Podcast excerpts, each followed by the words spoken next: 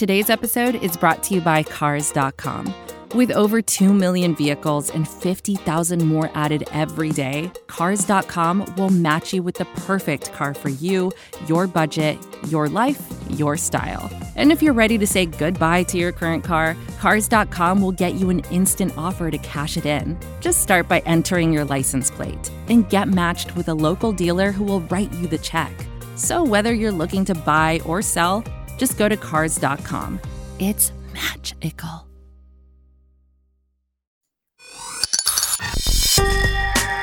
This is the Falcoholic Podcast, the official podcast of the Atlanta Falcons on the SB Nation Podcast Network. This is David Walker, and today's special podcast, we begin our review of the Dimitroff years with the Atlanta Falcons. To help me with this task, I've invited a special guest to join me on each of these episodes as we break down the trades, free agent signings, and draft picks made in the Dimitroff era. My guest today is the Falcoholic himself. Of course, we have to start off 2008 with the one and only Dave Choate. Dave, thanks for joining me. I'm happy to be here and relive my glory years. 2008 was certainly a glory year. Um, so let's talk quickly about what took us into this pivotal season for the Atlanta Falcons, the first under head coach Mike Smith and new general manager Thomas Dimitroff. Obviously, the 2007 season was the disaster uh, where Mike Vick was convicted for dogfighting. Bobby Petrino left in the middle of the year. Uh, the Falcons went four and twelve, ended up with a top three pick, um, and the franchise, frankly, was in shambles. It was uh, one of the most devastating seasons, I believe, in Falcons history. And even with Vick, many people were not, many fans were not ready to fully move on from him.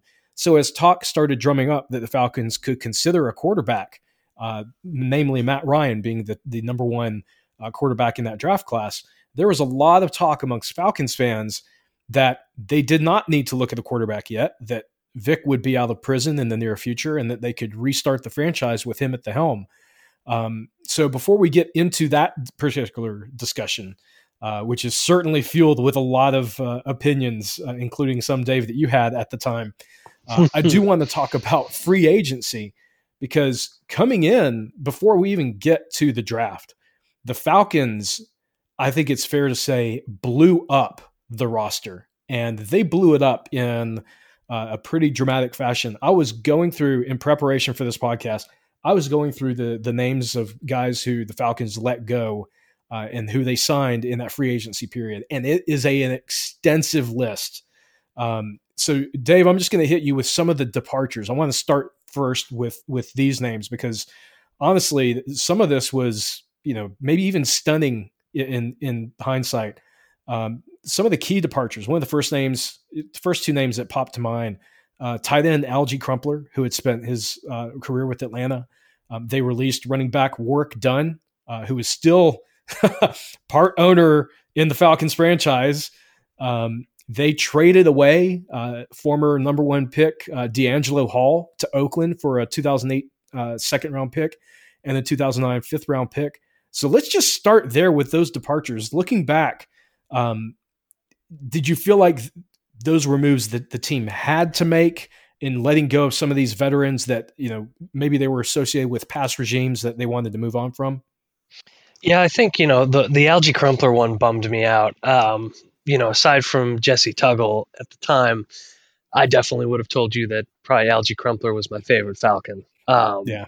So seeing him go, well, I understood it. Um, yeah, that really stunk, you know. But I also I did understand. I think when we had a new GM coming in and when we had a new um, coach coming in, that this was going to happen because you have to remember how ugly and dispiriting 2007 was. And like at the time, you know, the Falcoholic was pretty young. That was really my first full season covering this. I was like 23 years old. Um, I was a lot more resilient probably then than I am now, not as broken down. Um, but even then, it was it was just an insane season. You know, you you had your franchise quarterback, a guy that I loved, and I think the whole fan base was behind. You know, even if things were frustrating in Michael Vick. You had the quarterback carousel that year between Byron Leftwich, Joey Harrington, and Chris Redman. Um, there just wasn't much on that roster aside from a few pieces on defense and Roddy White emerging in 2007 happily that made you feel good about where they were going. So I think, you know, yes, it kind of got blown up and yes, there were some players I loved getting released, but even at the time, you know, I think if I went back and looked at it, I, I would have been upset, but not, you know, enraged the way I would be if like they traded Julio Jones or Matt Ryan right now.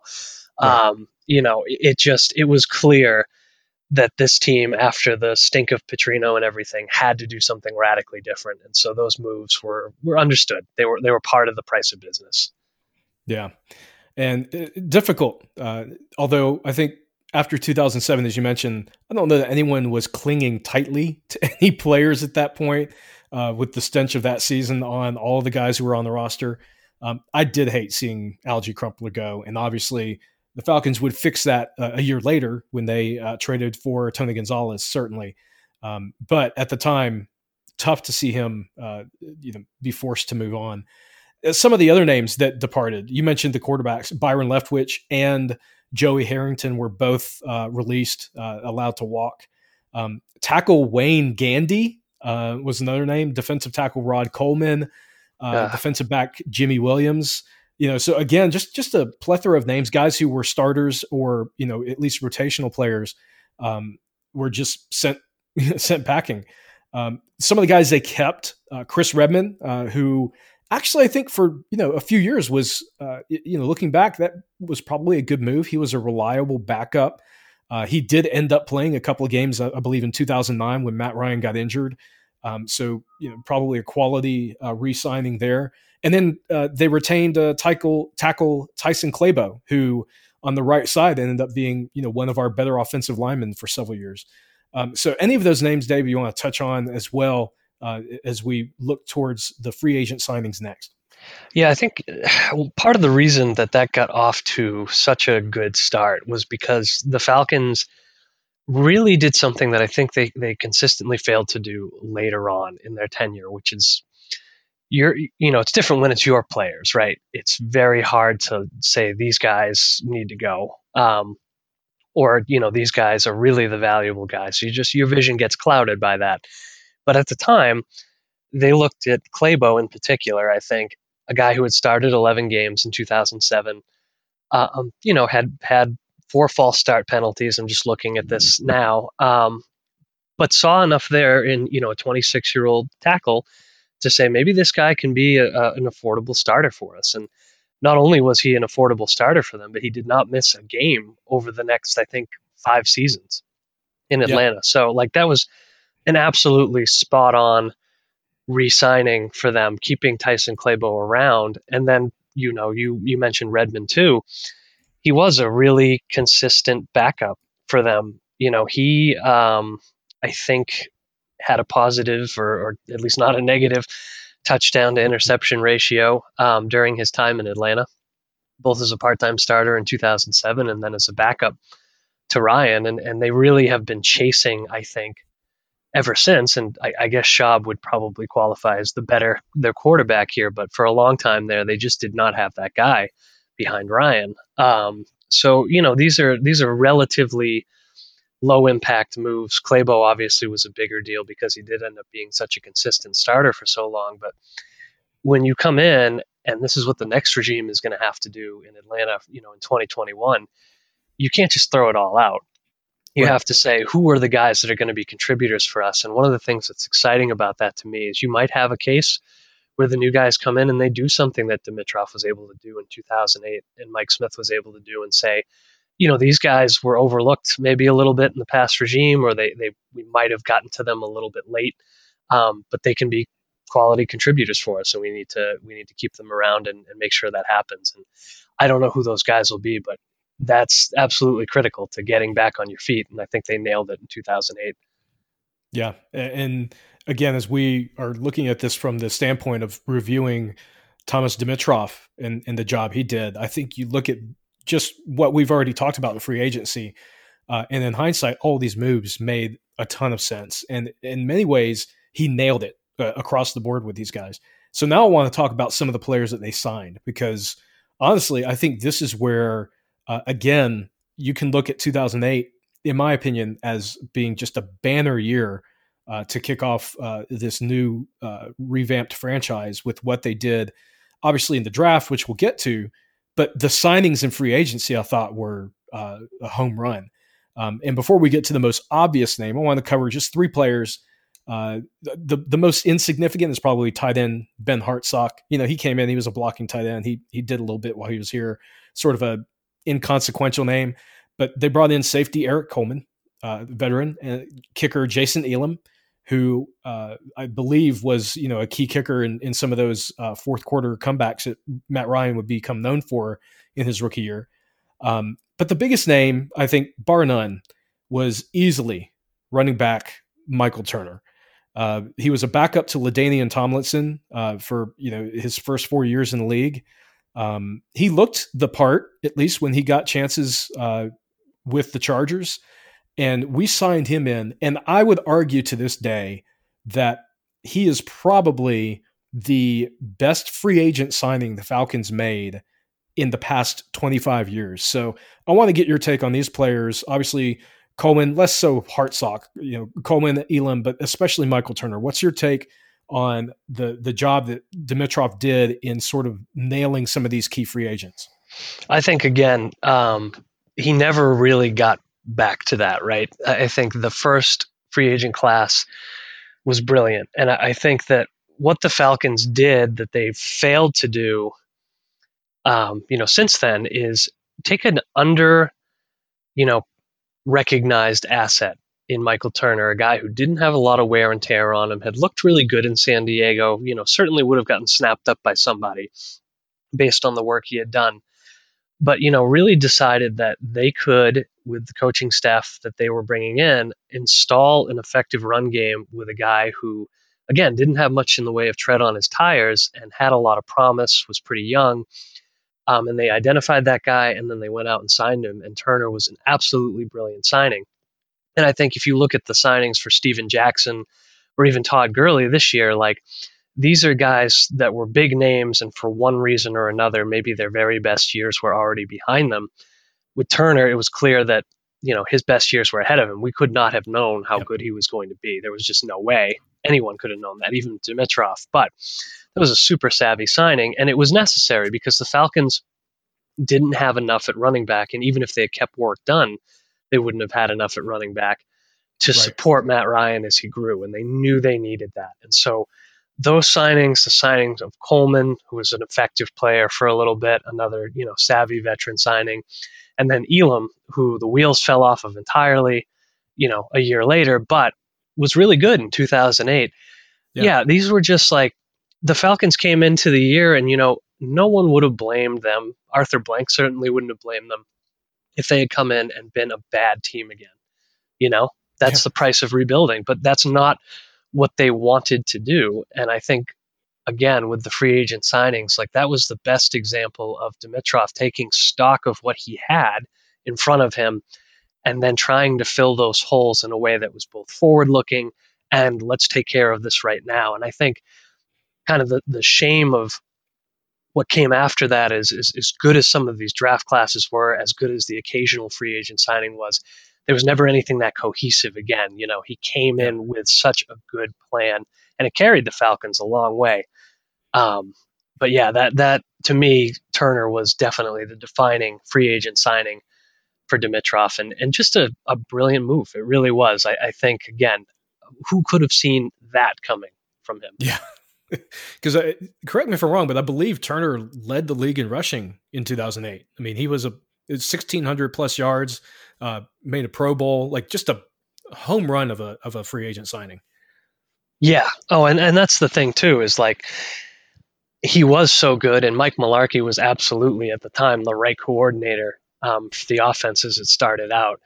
He was willing to run Turner into the ground, and I think the only thing, unfortunately, with Turner is that he did run him into the ground, and yeah. you know by 2011, like it was clear that he was slowing down. But you know those first two or three years for him were just glorious. I've never I've never seen a year again from the Falcons running back as good as some of them have been.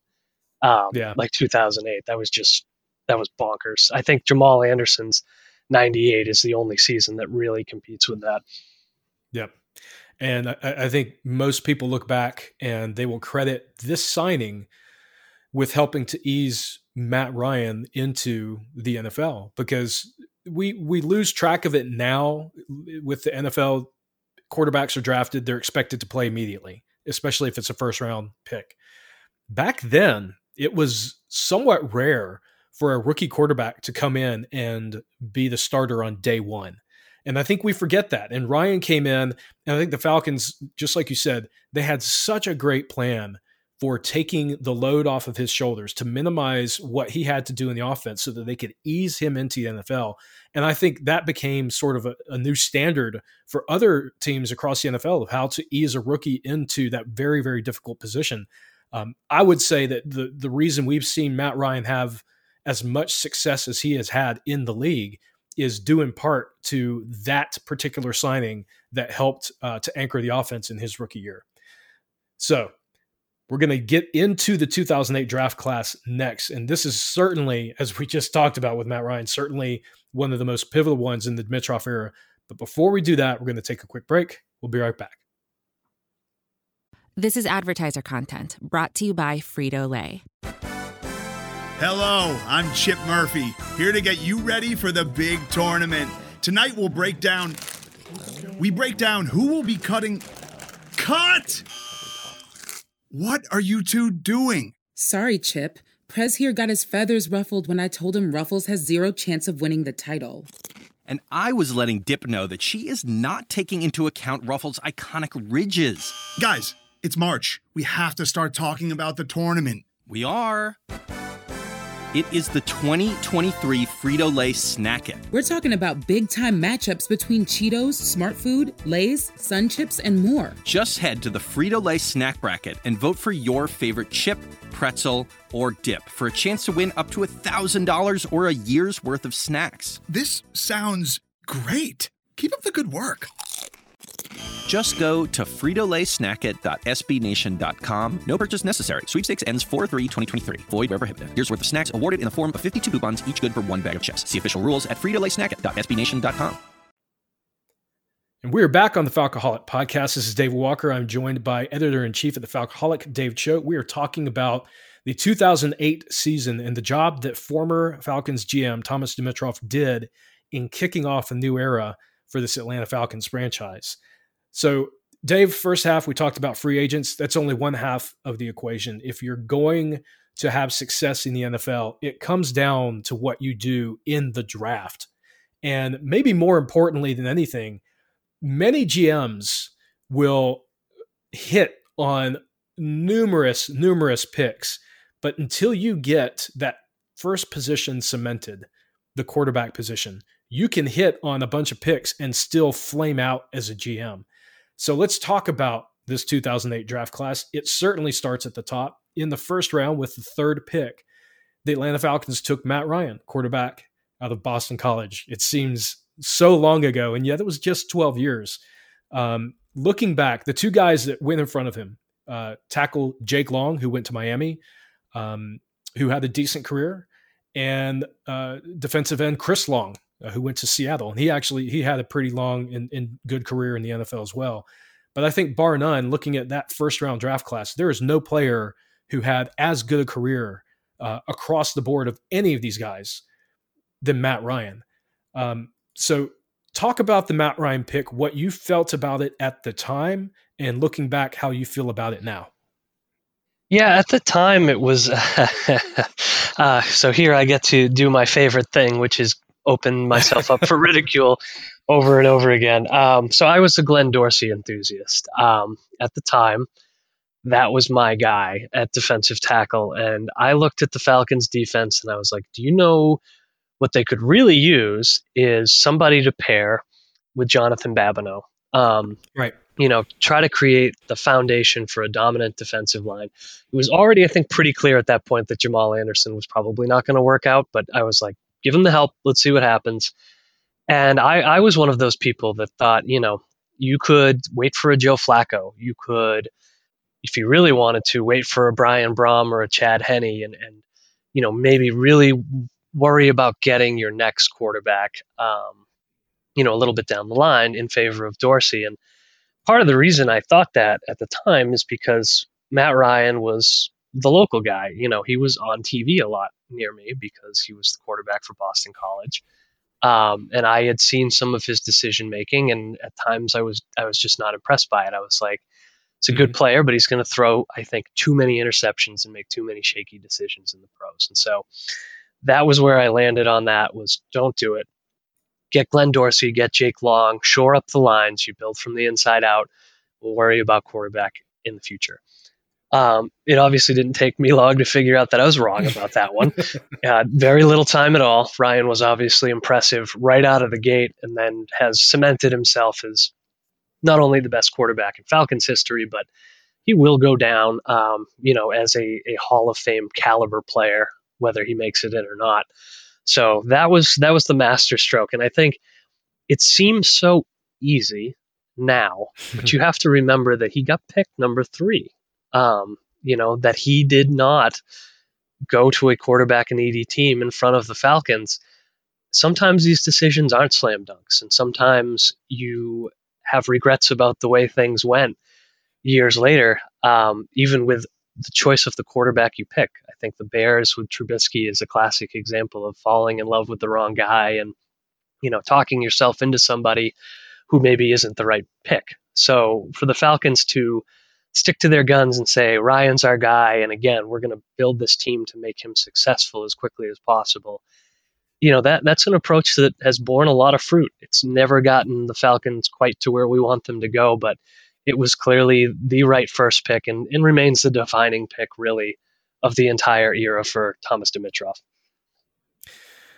Yeah, and I think you will be forgiven the multitude of sins as a GM if you get the quarterback pick correct. And ultimately, I think in many ways, that is what happened with the Falcons because uh, as we go into future years, I think we, we've talked about this at the Falcoholic, but there were several draft classes under Mike Smith and Dimitroff that were just absolutely terrible for, for one reason or another. Sometimes injuries play a, a huge factor in that, and sometimes it's just the picks themselves. But you have a quarterback here who literally, without his fourth quarter comebacks in the Mike Smith years, would the team would have never have had a winning record. Um, I told someone that uh, statistic uh, recently, and they were stunned. But even in the 13 and three season uh, of 2010, Matt Ryan had six fourth quarter comebacks. You take those away, and that's a seven and nine team, and that shows just how much of an impact having that that one pick can make on an entire franchise. Uh, indeed, for more than a decade, and we're still in many ways benefiting from it uh, or adversely benefiting from it because the, the team continues to win and maybe playing themselves out of premier stock position uh, for the draft. But yeah. here we are.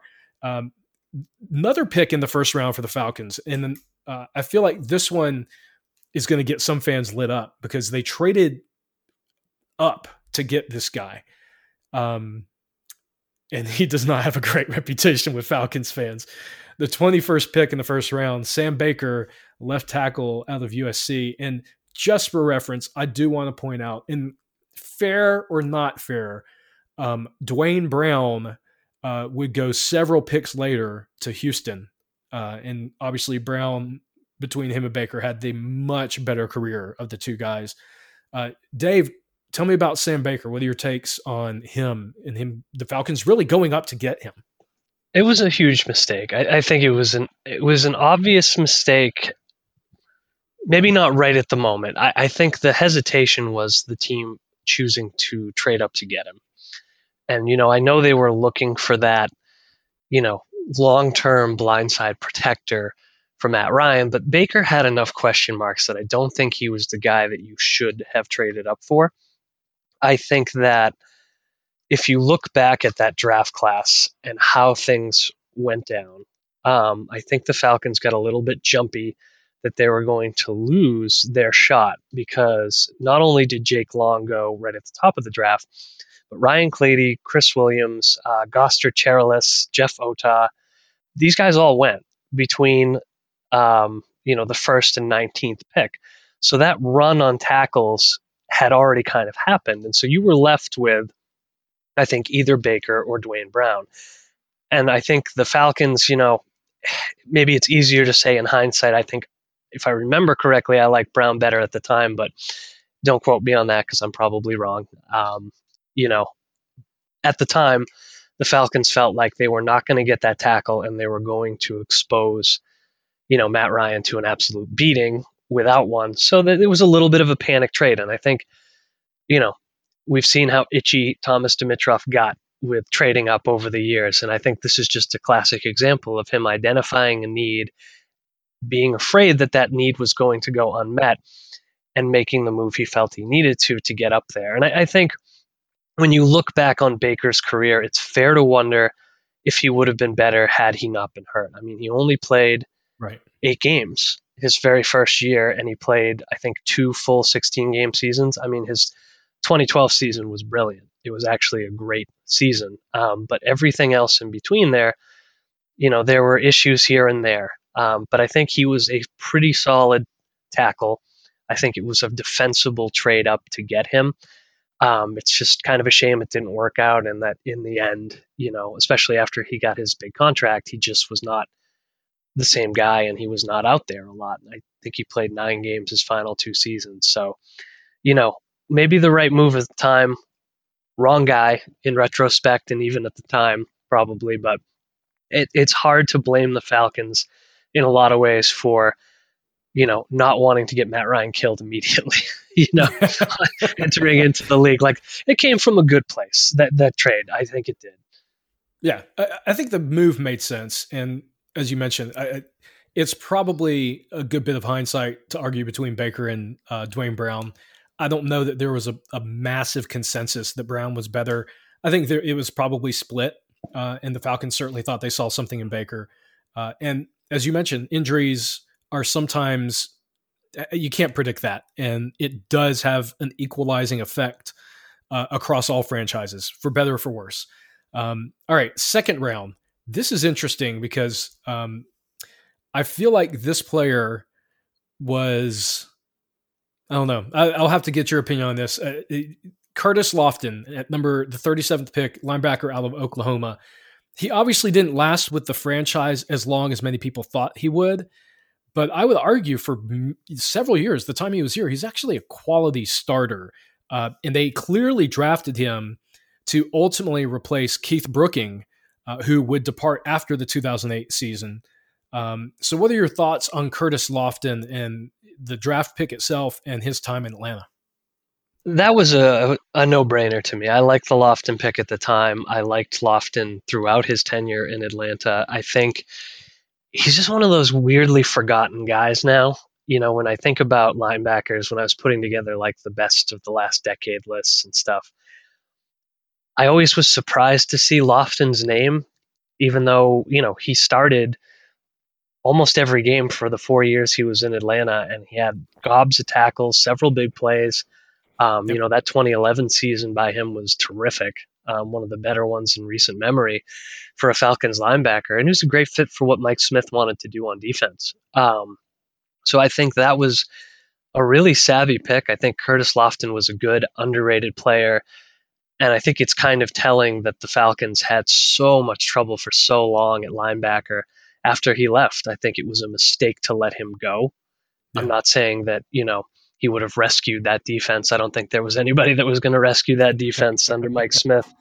Um, but yeah, that was another. I thought a great pick, filled a need, and and he ended up being a quality starter for four years, which you know uh, we've seen a lot of second round picks in Atlanta not go that way over time. Yeah, absolutely.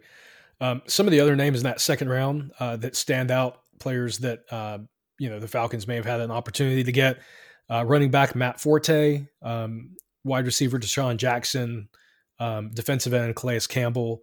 Uh, let's see here, and uh, running back Ray Rice. Uh, so some good names in there, but I, I, think in looking at the needs at the time, Curtis Lofton to me made a ton of sense, and his play in Atlanta I think justified where he went. And so again, I think another solid pick.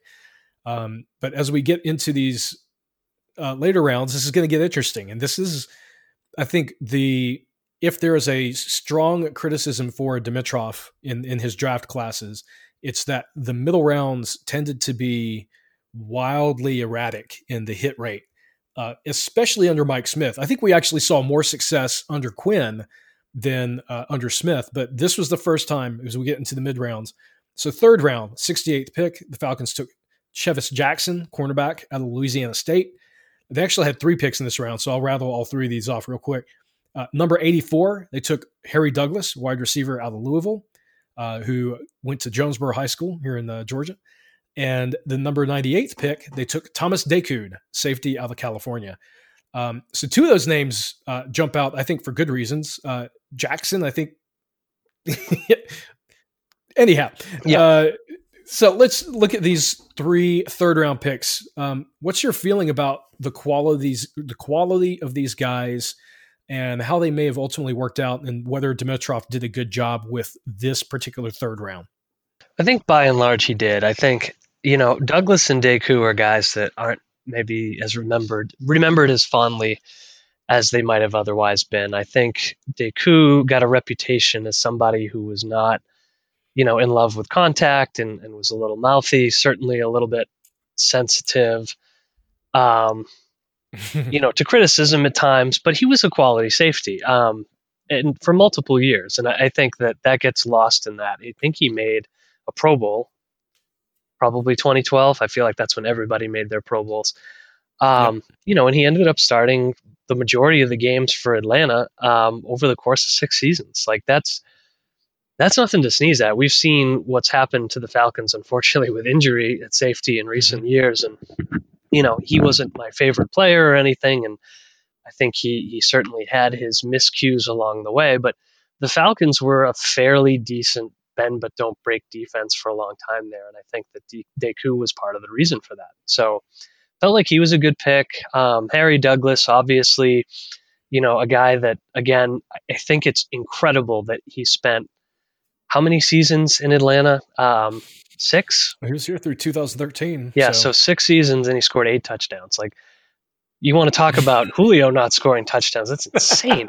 um, but you know, he really he was a reliable contributor. You know, he was kind of Justin Hardy esque for the first three years of his career. You know, a guy who who certainly got the job done, was pretty sure handed, was willing to block when you needed him to.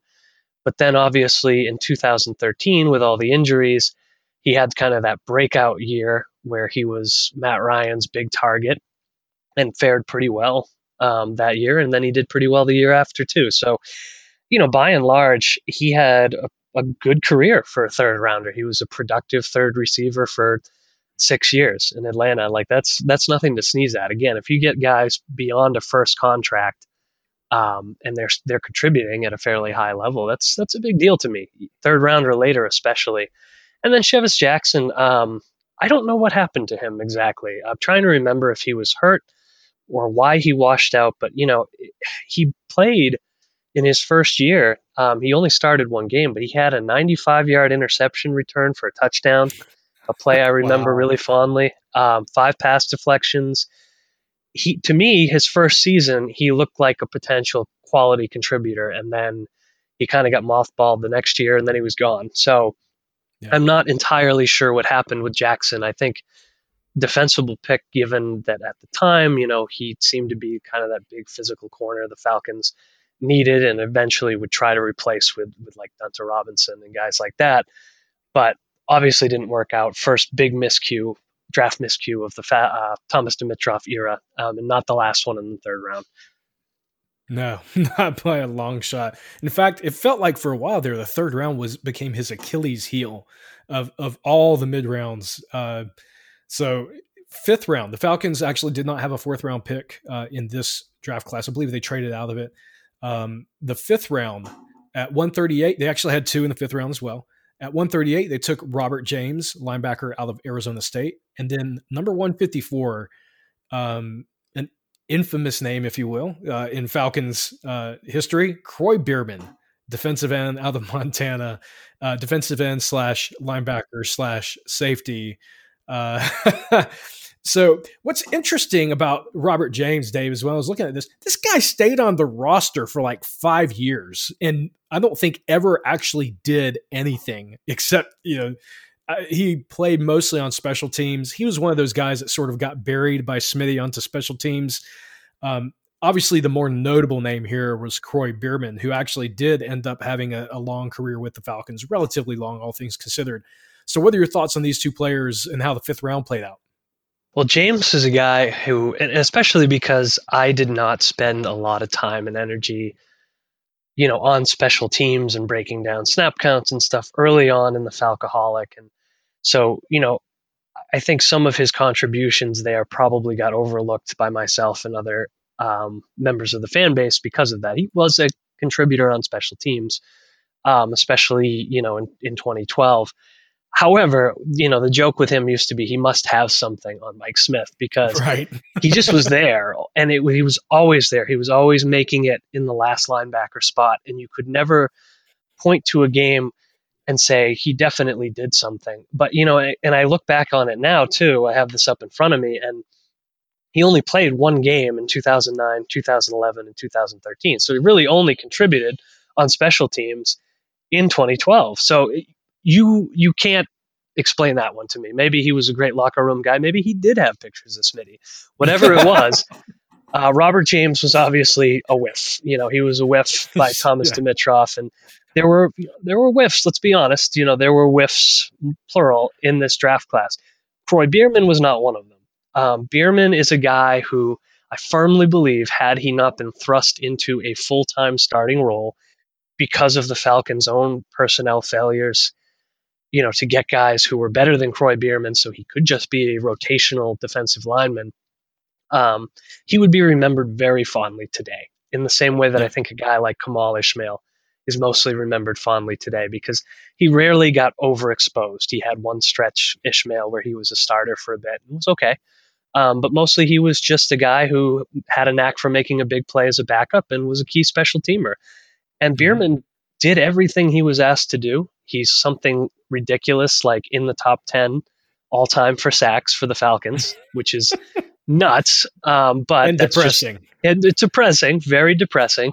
But he was a guy who he would do anything you asked him, including play safety occasionally for Mike Nolan. He kicked one game. if, if yeah. anybody remembers that, he did kickoffs, um, and and oh that oh was God, he did. that was who he was. He was just a guy that like Dimitroff was looking for you know, a, a, chess piece type defender. They they liked his versatility. They said that kind of in the pre-draft process. I remember for him, and he came in, and he was exactly what they needed him to be. He just got overexposed to this fan base, and they kind of hated him because he was not a great player, but he was playing starter snaps, even though there just wasn't an alternative, at least one that Mike Smith was willing to use. And so I, I, think unfortunately he's more infamous than he should be for a guy who, you know, I, I think like Decoud really, if we're talking about that, um, played pretty well on balance the entire time he was here, and certainly for a fifth round pick was tremendous value. Yeah, I, I think that's we lose sight of that because in recent history we've got Grady Jarrett in the fifth round. Um, and that is exceedingly rare, not just for the Falcons, but for most NFL franchises. You generally do not find a future Pro Bowler or All Pro player at any position in the fifth round. It is exceedingly rare. There is a reason these guys are going in the fifth, sixth, seventh rounds. It's not because uh, these teams are all dumb and they can't see it. It's generally because these guys are not projected to be, you know, really, really good players at the next level. And Biermann, I felt like outperformed his draft status on the whole. Um, and that's what you want. That's what you want from a GM is for him to find quality throughout all the rounds uh, in some form or fashion. The rest of the draft class for 2008 uh, was inconsequential. I'll run through them real quick, but we don't have to cover these. Uh, sixth round, they took Thomas Brown, running back out of Georgia. He never even made the roster. Seventh round, they took Wilrey Fontenot, I believe is how you pronounce it, cornerback out of Arizona. He never made the roster. Uh, and then the 232nd pick was Keith Zinger, tight end out of Louisiana State. I think he played in 15 games, completely inconsequential. Um, so now that we've gone through this draft class, looking back on it as a whole, what is your overall assessment of the first draft class under Thomas Dimitroff? I think on balance, obviously, it was it was the transformative draft class. You got Matt Ryan, who is the greatest quarterback in this franchise history, still going. A major reason they were in the position to win as many games as they did over the last decade.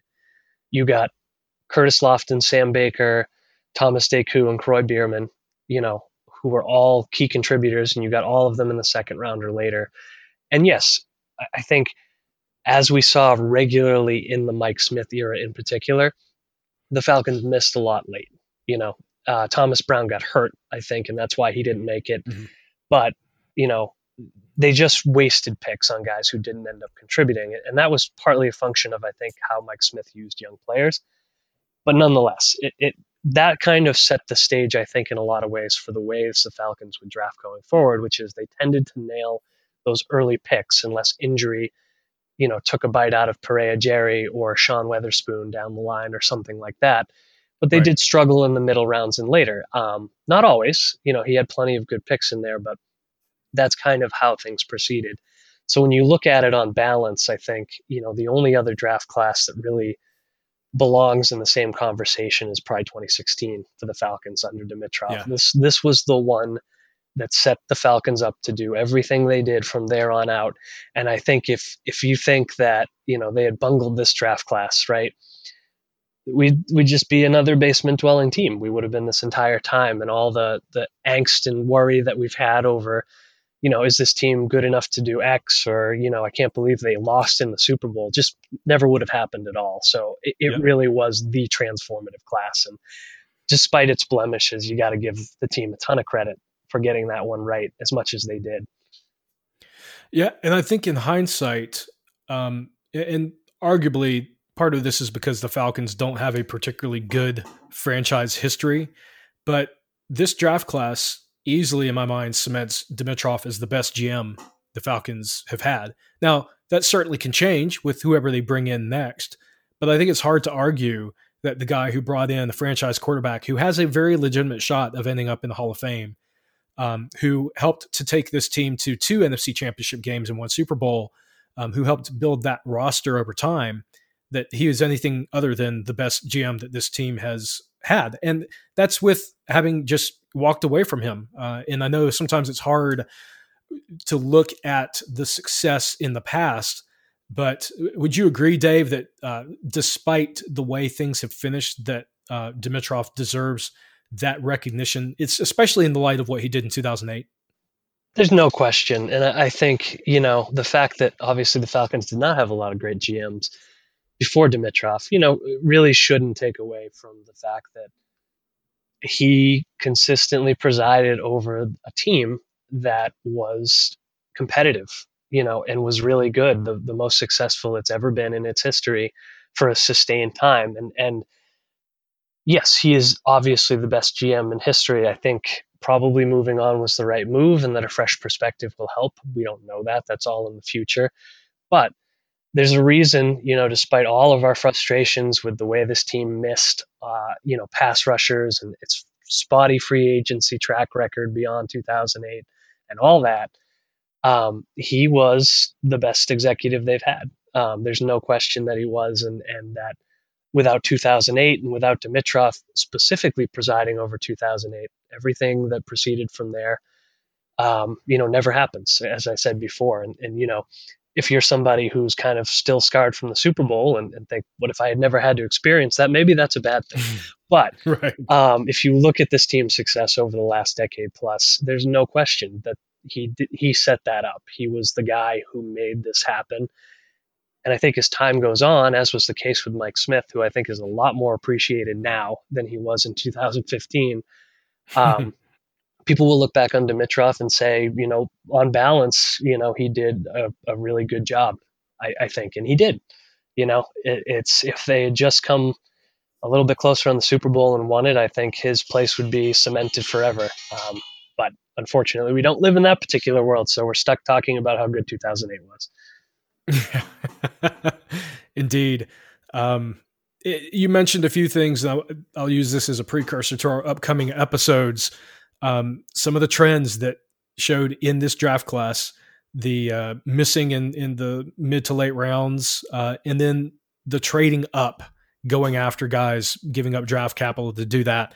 I think these are two things that he identified about himself early on, which would ultimately come back and uh, bite the Falcons on a few occasions. But on whole, I think this 2008 season, and I, I want to remind people that going from four and 12 to 11 and five with a rookie quarterback at that time was completely unheard of. It was one of the biggest turnarounds of any franchise in any sport ever. And I remember that 2008 season, people were talking about how incredibly notable it was that the Falcons went from literally a, a bottom of the league team to being in the playoffs the next year with a rookie quarterback who would win rookie of the year, um, an executive who would win executive of the year, and a roster that got completely rebuilt and immediately ban- began uh, to compete.